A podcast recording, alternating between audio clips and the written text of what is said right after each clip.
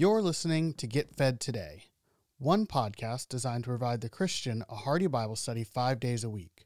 While our mission is to showcase a variety of different Bible teachers, if you want to access more content from a particular pastor, simply listen to the end of the episode for additional information. On behalf of the entire team at Get Fed Today, it is our prayer that today's episode encourages your growth in the grace and knowledge of our Lord Jesus Christ. Well, good afternoon, man. It is. It's a real pleasure, even an honor here to be with you all. And so I'd like to bring to you a message. It's a little bit intimidating after the unbelievable teaching we've had already today. But I tell you, it's just a real pleasure for me to bring you something from the Word of God. And I'm very grateful to say that just in the planning and the operation of the Holy Spirit, how General Boykin ended his wonderful message leads right into mine. So I'd like you to open up your Bibles to the book of Ephesians, chapter 6.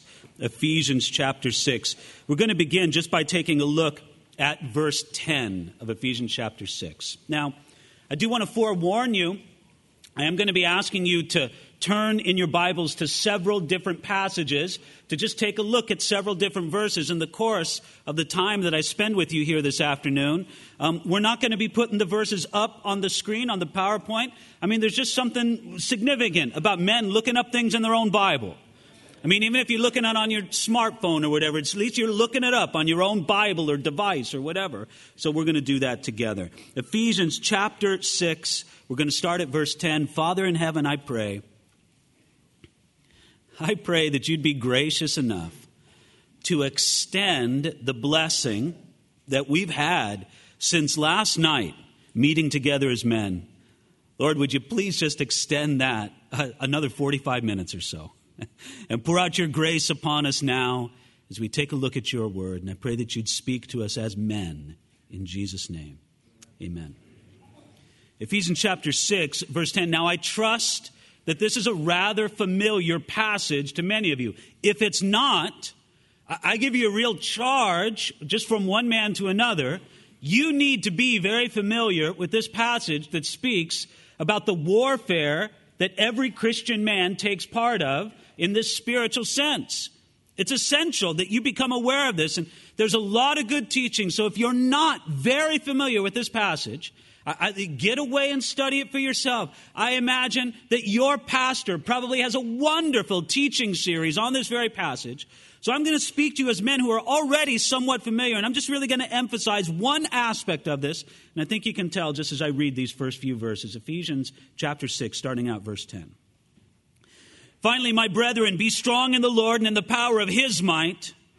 Put on the whole armor of God that you may be able to stand against the wiles of the devil.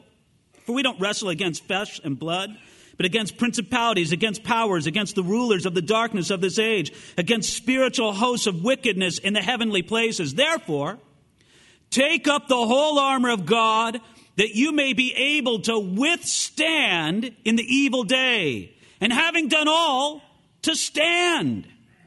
And then look at just the beginning of verse 14 stand, therefore. Guys, do you get a theme here in these verses?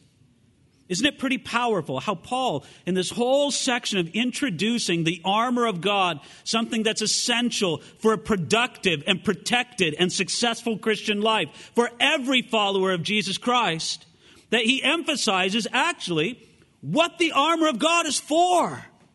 What is it given to us for? It's so that we can stand, so that we can withstand the attacks of the enemy, and that we can therefore stand, especially in the evil day. You could describe it like this that to stand describes what we use the strength of God, because remember how he begins this section be strong in the Lord and in the power of his might. Okay, great. What do I use the strength of God for? Paul would say, stand. And, and, then I have all this spiritual armor. I have the, the breastplate of righteousness. I have the helmet of salvation. I have the sword of the Spirit. I have the whole equipping that God gives to the man of God. What do I do with it? Stand, Paul says. That's to be the result that it works in the life of a Christian soldier. Now, you know, when you think about soldiers and warfare and armies and all their operations. You think about it that there's several different aspects to the battle to be fought. There is very definitely an offensive or an aggressive, an attacking mode that sometimes we take in the conduct of our spiritual lives and living out our lives as Christian men. You see, sometimes there's the offensive maneuvers, there's the attack where we uh, assault the kingdom of hell, and we're sort of on patrol against demons and spiritual enemies. I mean, you guys know what it says in Matthew chapter 16, don't you? Where Jesus said, And also I say to you that you're Peter, and on this rock I will build my church, and the gates of Hades shall not prevail against it. And some people have taken that image to kind of have this idea that the church is to assault the gates of hell. Now, technically, in that particular passage, I don't really believe that that's what it's speaking about. It's important to understand what's meant by that ancient phrase, the gates of Hades. You see, in the ancient world, the city council and the judges and the city leadership would gather together at the gates of the city and they would plan the city's operations and they would govern the, the city's uh, works and all the rest of it. It was the place where strategy was made. And so when Jesus talks about the gates of Hades, he really means the satanic strategies, the, the plots from hell. And he's telling us that no plot from hell is ultimately going to succeed against the church. And that's a very precious promise, isn't it? So I don't think Jesus is necessarily telling us that we have to assault the gates of hell yet. Isn't it true that sometimes in living our Christian life and taking up opportunities for the kingdom of God, it is very much like that? There's some corner of darkness in the own neighborhood where we live, whether you live in a high neighborhood or a low neighborhood. There's some place where Satan's triumphing, and sometimes we just feel that the Spirit of God would lead us to make an assault for the kingdom of God upon that place. There is very much a place for this sort of uh, offensively minded, attacking viewpoint in the Christian life to say, listen, the devil has seized that ground and we're going to take it back in the name of Jesus. But listen, what I want you to understand is that's not what the Apostle Paul primarily has in mind in this passage in Ephesians 6. Did you ever notice that? In Ephesians chapter 6, the image that's most ready in Paul's mind is not primarily of the church going out and attacking and seizing ground, even though there is a legitimate place for that concept. The dominant image in the Apostle Paul's mind is that the church stands, that Christian men link together as soldiers and they stand against the wiles and the operations of the devil. And I think this is a very important concept. You know, if you want to think about it in terms of the ministry of Jesus, I don't really think that Jesus patrolled around looking for demons to conquer. You know, that would almost allow demons to set the agenda for Jesus' ministry. Instead, Jesus knew what God the Father wanted him to accomplish.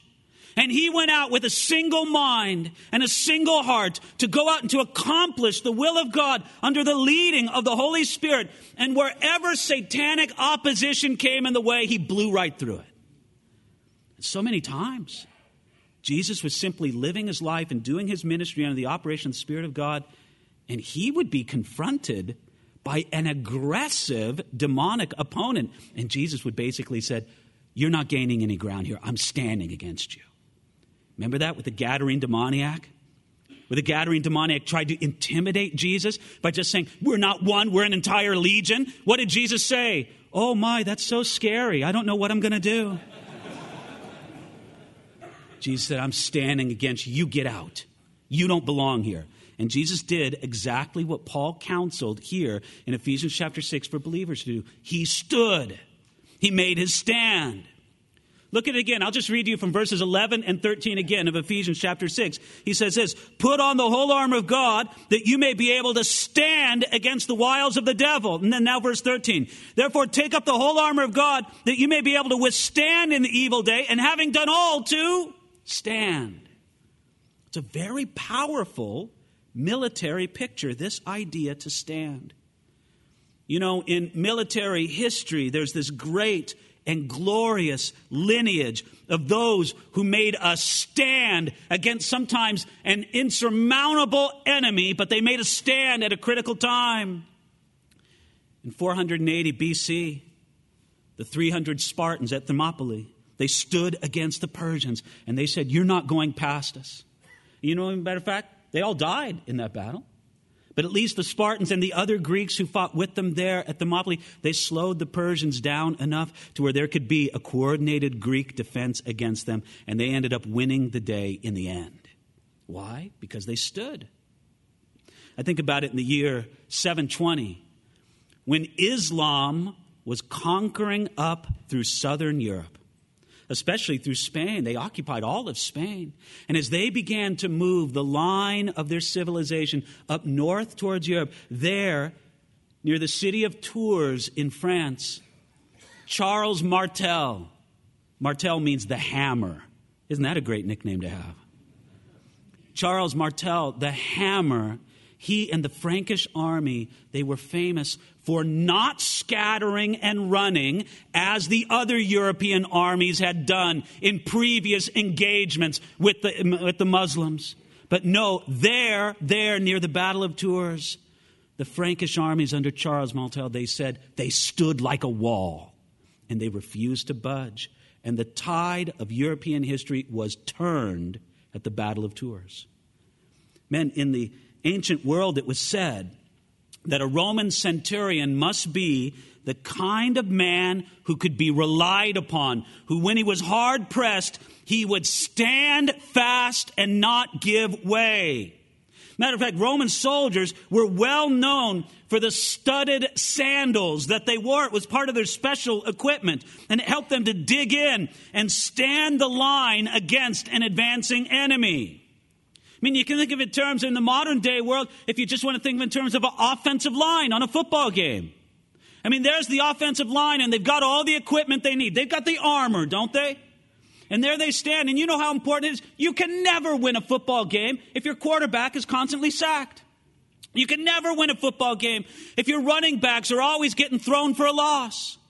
The offensive line needs to stand against an onrushing enemy, and Oftentimes, the entire weight of the game rests upon the, the, shoulders of those men on the offensive line. That's just how it works.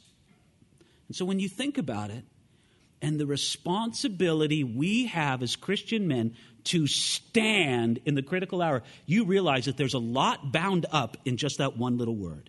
Think about it.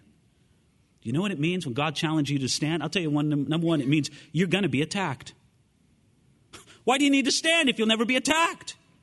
You're going to feel the heat of the pressure against you. You're going to be in those circumstances where morally and spiritually and with the depths of your character, you're going to have to dig in and resist for the glory of God against the onrush of the enemy. You're going to be attacked. Why do we act surprised sometimes when we're attacked spiritually? This is just part of it. God would have never told us to stand with this kind of determination if it was never going to happen. Secondly, it means that you must not be frightened in the midst of the attack. Can you imagine a whole cohort of soldiers trying to stand against an advancing enemy, and one of them seizes in fright and lets the enemy through on that one point of the line? The battle's lost. No, you must not be frightened. You must say, This is just part of the battle. And God giving me strength, I'm not going to be intimidated. I'm going to advance forward and hold my ground, God helping me. It means that as soldiers of Jesus Christ, we must not droop. We must not slouch. We must not be uncertain. We must not be half hearted in the fight. There's not room for an ounce of self pity. Men, in this Christian warfare that God's given us to fight, let's not give in to self pity. I know there are probably many men among us who are in the thick of spiritual battle. It seems like a tsunami like wave of Satan is coming against you and is about to crash upon you. And it instills a little bit of fear in your soul, and perhaps worse yet, a bit of self pity. Can you just put that away today in the name of Jesus? And say, God helping me, I'm going to stand. I won't give in to it. And it means when you stand, that you don't have a single thought of retreat. If you think about that determined soldier who's standing, the last thing in his mind is that he'll take a step backwards. No, he's dug in. If he's going anywhere, he's going forward to hold that line and to stand new ground. But he's not going to give an inch to that enemy that presses in upon him. He's at his position, he's alert. and he's ready. It's a whole lot that's wrapped up in that simple word to stand. So the idea is pretty simple. God has given us a call, a course, a mission to fulfill, and Satan is going to do his very best to stop it. We understand this, don't we? This is not a surprise. But when Satan attacks and seeks to intimidate us and to push us off the position that Jesus Christ has given us, we are to stand. And clearly, that's Paul's emphasis here in Ephesians chapter 6. I don't mean to get overly repetitive, but I'm just going to read it again. Put on the whole armor of God that you may be able to stand against the wiles of the devil. Therefore, take up the whole armor of God that you may be able to withstand in the evil day, and having done all, to stand. I mean, isn't that stirring? It's a challenge for each and every one of us. The goal of the battle is to stand in the evil day. And after we've done all, here, Paul doesn't really have the idea primarily of attacking an offense, even though that's a valid concept and it's worth talking about. I'm just trying to point out that Paul's real emphasis in this passage is to stand. And men, what I want you to consider is that you, as a blood bought believer in Jesus Christ, and if that doesn't describe you, if you're not born again by God's Spirit, if you're not part of the new covenant and the community that God forms together as those who have put their faith in Jesus, and as General Boykin has said, are saved by grace alone and not by what they do. That those who are in that position in Christ, they have a standing that is given to them by God. It's as if God gives you this and then strengthening you and empowering you and filling with you with the Holy Spirit. He says, Listen, my son, this is what I give you. It's your birthright as a believer in Jesus Christ. I give it to you, but you better know Satan's going to do his very best to shake you off of it. Here's the standing. Here's the spoils of the victory. They're yours. Don't you let Satan take it away from you. So, what is the standing of the believer? Well, guys, I've got six or seven New Testament passages that just speak very briefly about aspects of the believer's standing. So, you ready? Fingers warmed up to turn around to some pages here. Romans chapter 5, verse 2. Let's start there. And I want you to know, I've made it very easy for you. I've even ordered these scripture passages sequentially. You're just going to move, what is it, to the right in your Bible. But we're going to start at um, Romans chapter 5, verse 2. Just look at this Romans 5, 2. He says, through whom also we have access by faith into this grace in which we stand and rejoice in hope of the glory of God. Do you realize that as a follower of Jesus Christ, you have a standing in grace? God's put you in the midst of His grace. There you are. That's your standing before Him. You don't stand in works. You don't stand in law. You certainly don't stand in condemnation or judgment. God's giving you this standing of grace. And man, how do you know, or how many of you know, that the devil would love to shake you from that standing of grace. That this is a position that God has given you. And now he says, I'm going to equip you with the armor of God so that you can dig in and prevent Satan from shaking you from this glorious standing that I've given you. How many men have been removed from their standing in grace and now they live in law? Now they live in legalism. Now they live under the condemnation of guilt.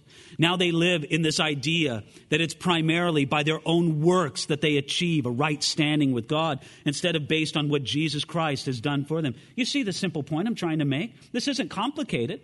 I'm just trying to tell you God has given you a standing of grace. The devil wants to shake you from it. Don't let him do it. That's pretty simple, isn't it? That's not the only way in which you stand. Turn now to 1 Corinthians chapter 15. 1 Corinthians chapter 15 verse 1 speaks about another aspect of the believer's standing. He says, 1 Corinthians 15 1, Moreover, brethren, I declare to you the gospel which I preached to you, which you also received and in which you stand. You stand in the gospel, don't you? What does it mean to stand in the gospel? The gospel is the, the, the description, the announcement of what Jesus Christ did to make your salvation. that Jesus died, that he was buried, and that he rose again the third day. That's how Paul describes the gospel, right there in 1 Corinthians chapter 15. The understanding of the gospel helps you to understand that your Christian life at its core is about what God has done for you. Do you realize that? At the core, your Christian life is about what God has done for you. Now, you want to know what Satan wants to do? He wants to move you from that standing. He says, You, there's a believer. They stand in the gospel. I want to shake them off that. And instead, I want to make them think that the core of their Christian life is about what they do for God. Amen, please. I believe that men should be active in serving God. I believe that men should have a high bar for themselves to serve the Lord, to honor Him, to do good works, you know, in their own life, in their families, in their community. We should have a very high calling for that. But listen, we all understand that the core of our relationship with God is not what I do for Him, it's what He did for me. That's the gospel, isn't it? And, and it's all about horses and carts and what should be in front and what should come behind. And the work of God for me should lead the way. What I do for Him follows right behind. The problem with some of us is that Satan shakes us from that standing, and we end up trying to put the cart before the horse, and it doesn't work. So, man, God's given you a standing. He's made you a place right there for you to stand in the gospel. Do not let the devil shake you from it. Let's look at another aspect of our standing. 2 Corinthians chapter 1, verse 24, just a few pages over in your Bible. 2 Corinthians chapter 1, verse 24. He says, Not that we have dominion over your faith, but are fellow workers for your joy, for by faith you stand. Isn't that beautiful? You, the blood bought believer in Jesus Christ, you, as a son of God, you stand in faith. Now, how many times has Satan tried to move you off that position that Jesus Christ has given you and tried you to move you off into a position of unbelief? Man, you, you wouldn't be here at all if you didn't have some trust in God. Of course you believe. Here's the problem is that you're in that place where that poor man who so much wanted to see his child healed by Jesus said, Do you remember that? And these are very endearing words. I think we can all identify him with it. He said, He said, Lord, I believe. Help thou my unbelief. And it's true, you do believe. But don't you want so badly to have God deal with the areas where you're filled with unbelief? You've given up, haven't you? Weren't you touched last night when Pastor Joe led us in prayer, special prayer for prodigals in our midst. Now, man, I, I know what some of this struggle is like in my own life. And I've seen God gloriously answer prayer, but I also know the sense of hopelessness that can come across a man in the midst of the season when his child may be living in a prodigal time.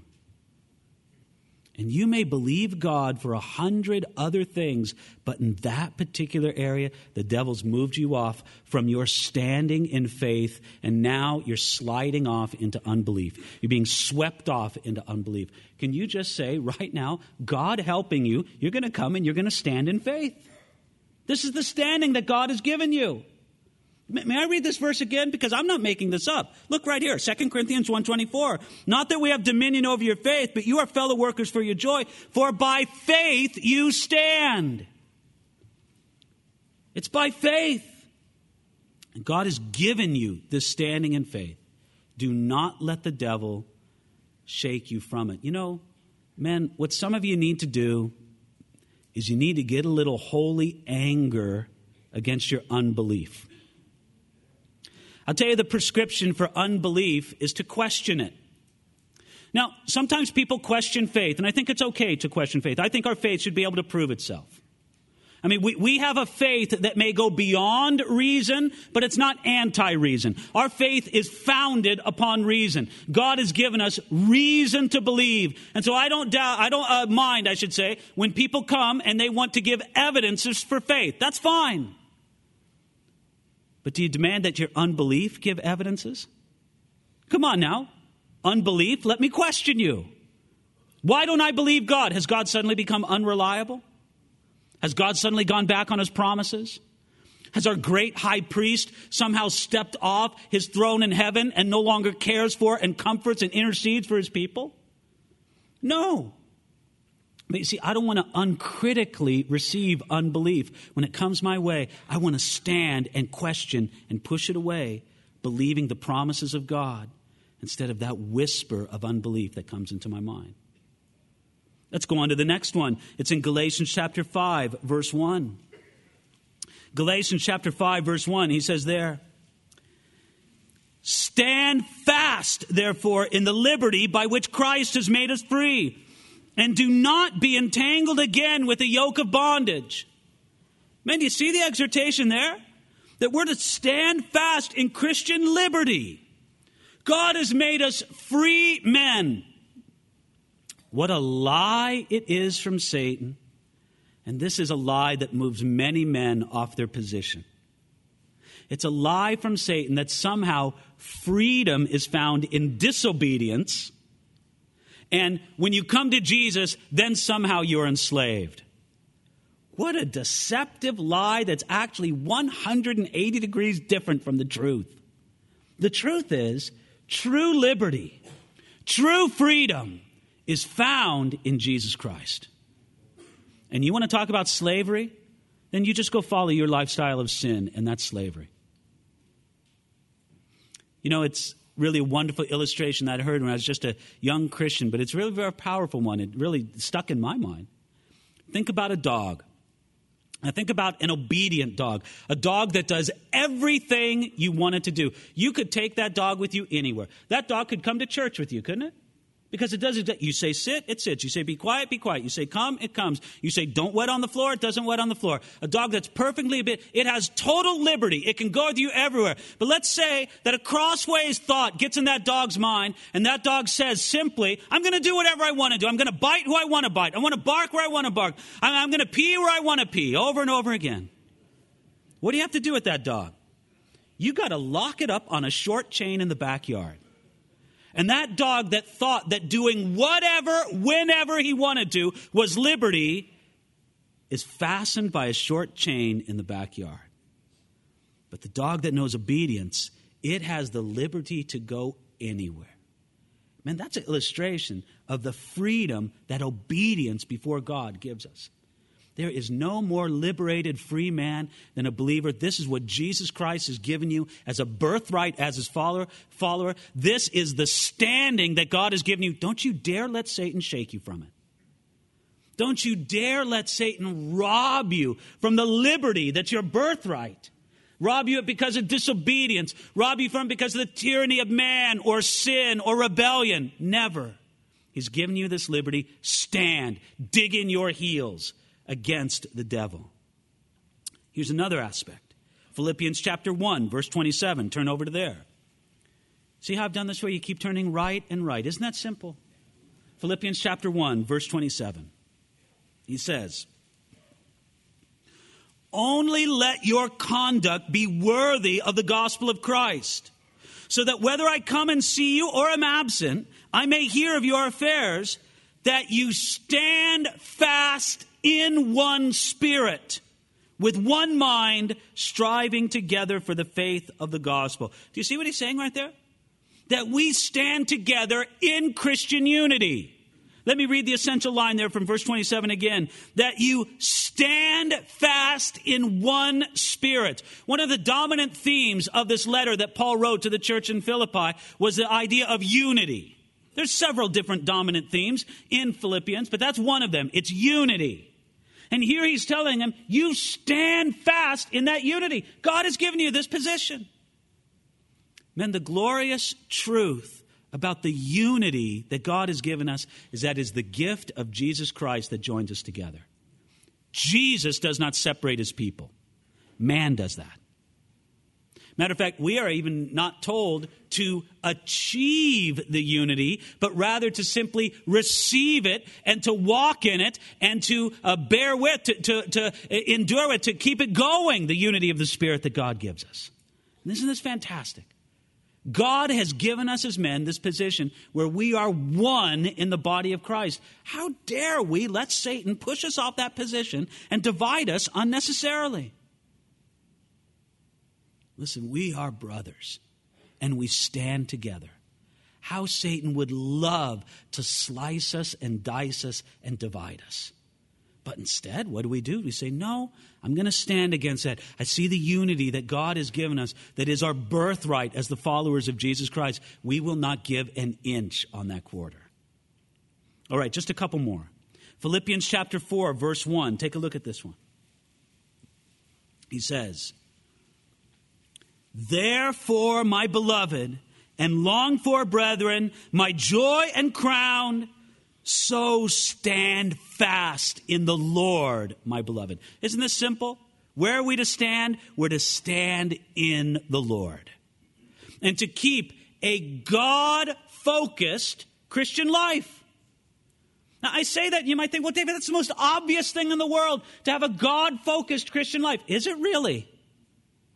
Do you realize how many people fill churches every week that actually do not have a Jesus focused Christian life? They have a social focused Christian life. They have an events focused Christian life. They have a religious ritual focused Christian life. They have a, a, a, a, good deeds or on and on focused Christian life. The one thing that they refuse to focus on is Jesus himself. But no, no, no. We stand fast in the Lord. Now, again, I want you to have this position. I want you to have this mental picture vitally in your mind that you're like a soldier standing on this position. God has put you on this piece of real estate that you stand in the Lord. And I just want you to imagine that Satan wants to push you off of that position. He doesn't like it that you stand in the Lord. That's a threat to him and to his kingdom. He longs to push you off that position. But God helping you with the strength of the Lord and with the armor of God, you're going to dig in your sandals and you're not going to be moved. You're not going to be moved from that position that Jesus Christ has given you. Finally, let's look at this one Colossians chapter 4, verse 12. Colossians chapter 4, verse 12, where he says this. He's speaking of Epaphras, one of Paul's trusted companions. He says, Epaphras, who is one of you, a bondservant of Christ, greets you, always laboring fervently for you in prayers, which is a beautiful idea. There's Epaphras, laboring in prayers. By the way, just a side comment, men, you know that, that sometimes prayer is sweet and glorious and just feels wonderful. Other times it's just flat out hard work laboring fervently in prayers. Now go on the rest of the verse, verse 12. That you may stand perfect and complete in all the will of God. Isn't this the standing that Jesus Christ has given you? That you would be perfect and complete and in all the will of God.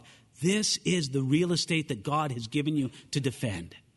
There's the will of God for your life, your calling, your gifts your heavenly destiny. That place where everything that God has poured into you and all the ways that the Holy Spirit has worked in you and around you to fulfill who you are as a man serving Him. That's what God wants you to live and walk in. Full and complete or perfect and complete in the will of God. Man, that's your standing. I would be very gratified if this message made some of you angry. Now, not angry with me, hopefully, but angry with the devil. And, and, somehow a light has gone on in your minds. I've been ripped off. God has given me a standing. It's God's will. It's my place in Him that I would stand perfect and complete in the will of God. And as I look at my life right now, I'm a know I'm a child of God, but I'm not in that place. I've been pushed off of it. I've had enough of it. It's not going to go on anymore. No, God helping me with the strength of God filling my life and the whole arm of God equipping me, I'm going to make my stand and come into that place and not be moved from the perfect and complete will of God that God has for me. You see, it's a very powerful picture, isn't it? Matter of fact, sometimes I think that our attitude should be very much like Jesus. And Jesus that he could stand so strong, so firm against every attack of the evil one. So much so that in John chapter 14, verse 30, Jesus made a remarkable statement. Let me read this to you. From John 14, 30, he said this The ruler of this world is coming, meaning, Jesus, uh, meaning Satan. Jesus said that regarding Satan. The ruler of this world is coming, and he has nothing in me. Isn't that a powerful statement? Nothing. There is not a single nail in my character that Satan can hang his disgusting garbage. I give him nothing. No foothold, no fingerhold, no toehold, nothing. I stand against him. And really, isn't that part of the glorious life of Jesus? Which, by the way, even being the Son of God as part of his yielding to the miracle of the incarnation, he, in a holy compact with God the Father, agreed to live his life as a spirit filled man, not under the prerogatives of his deity, showing us what God can do through a genuinely submitted, spirit filled man. Now, man, I, I'm not for a moment trying to say that we can reach this perfection of Jesus. But I just want to know to what extent could you echo this same statement from Jesus that the ruler of this world is coming, and to what extent could you say, He has nothing in me? You look around, there's different hooks, there's different nails, there's different footholds in your life where Satan can make a grasp or hang his disgusting garbage. That's not standing. No, to sort of mix metaphors a little bit. You make the stand, and you make it by removing, to the best of your ability before God, any opportunity that Satan has to gain a foothold or to make an attack against you. This is a wonderful idea. Can you let this sink down deeply into your thinking and saying, Yes, Lord, you've given me a standing, you've given me a position, and I don't want to be shaken from it. Now, let me add one place where you should not make a stand in a sense. And if you want to turn to that, keep turning right. Go to 2 Timothy chapter 2 verse 22. I'm asking you to turn to one more passage more than anything just because I love the sound of Bible pages turning. 2 Timothy chapter 2 verse 22, do you know this verse? What does he say? He says, "Flee also youthful lusts, but pursue righteousness, faith, love, peace with those who call on the Lord out of a pure heart." Where does he say? Paul doesn't say make a stand here. When youthful lusts come, what do you do? You flee. And I just want to say, and I mean, I can say, and General Boykin referred to it as well, but I think we can make reference to it. You don't have to be young to be under attack from youthful lusts. But when they come, flee. Don't stand in their presence. Don't try to act like what a strong man you can be, how much temptation you can resist when it comes to youthful lusts that come against you. What do you do? You flee for safe ground. And when they're, make your stand at the safe ground, but remove yourself from those youthful lusts. That's an aspect of cleansing that Paul is mentioning to Timothy. And those youthful lusts describe any of the desires and the temptations that are especially prominent among those who are adolescent or young adults. Sexual temptations, the illicit temptations or pleasures of the flesh, the longing for fame and glory. Those often mark one's youth. And what does Paul say to do? To flee them. I like that contrast. Yeah, there's places to stand in the Christian life, and there's other places to say, get yourself out of there. Remove yourself from that dangerous environment. And so he says, don't entertain the youthful lust, don't challenge them, don't try to endure them.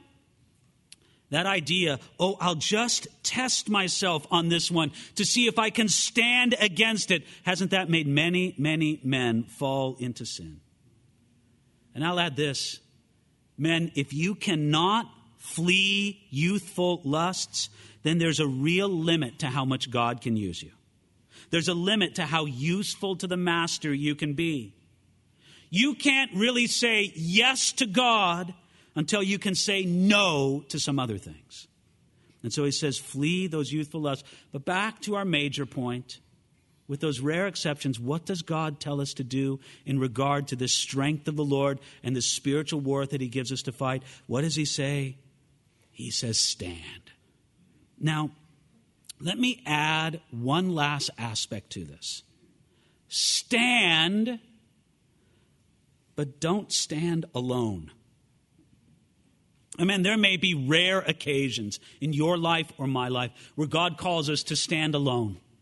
There's nobody who can come beside us. There's nobody who stands right by our side. There's not another brother that we can rely on in the name of the Lord. There may be those very rare, rare occasions, but they're conspicuous by their rarity.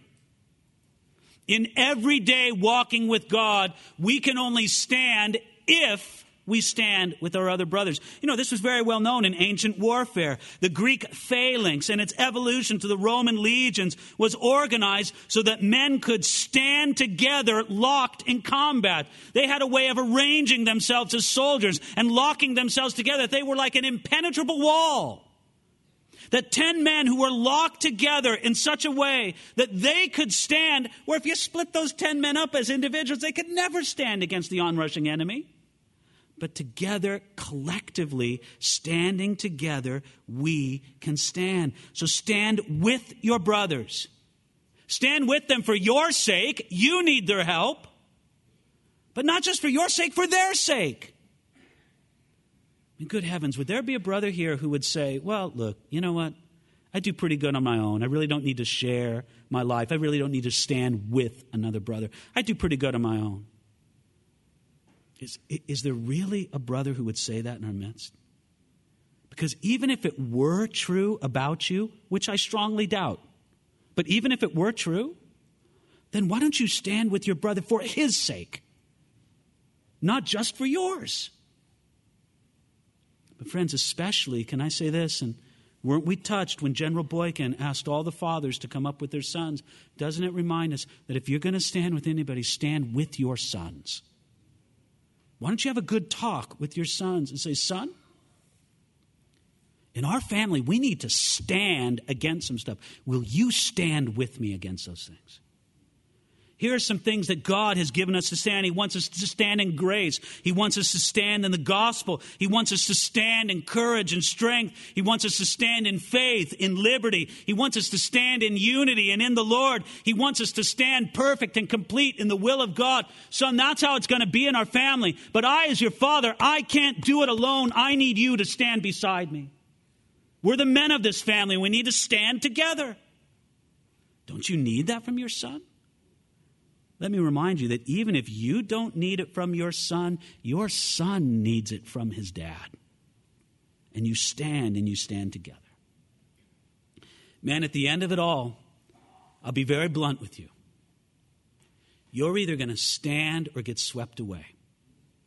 And as the day becomes more evil, that wave that crashes against the people of God is going to get bigger and more mighty against us. And I'll say it you're either going to stand or get swept away. So, what do you do? You follow exactly what Paul told you to do in Ephesians chapter 6. You're strong in the Lord and in the power of his might. You put on the whole armor of God. Why? So that you can stand and stand against all enemies in the evil day. Father, I pray that you would simply equip every man here, especially the man who speaks into this microphone, to stand. We feel, Lord, as if there's a mighty enemy. We feel, Lord, that there they are rushing against us the world, the flesh, and the devil with all their might and we would despair were it not for the captain of our salvation, Jesus Christ, who leads us into every victory. Were it not for the strength of God that fills our life, were it not for the armor of God that He bestows upon every believer, and were it not for the promise and the position that you give us to stand. So, Lord, while full appreciation we have of the evil that's out there in the world, the flesh, and the devil. We commit ourselves to you once more, and we pray that not a single inch of sanctified ground would be yielded to the enemy, but that we would stand, especially in this evil day. We pray it, Lord, and we thank you for the presence of your Holy Spirit among us, worshiping you together now in Jesus' name. Amen. Amen. Thank you for listening to Get Fed Today. Today's sermon comes from Pastor David Guzik. If you enjoy the message, you can access more of Pastor David's teaching ministry by visiting enduringword.com.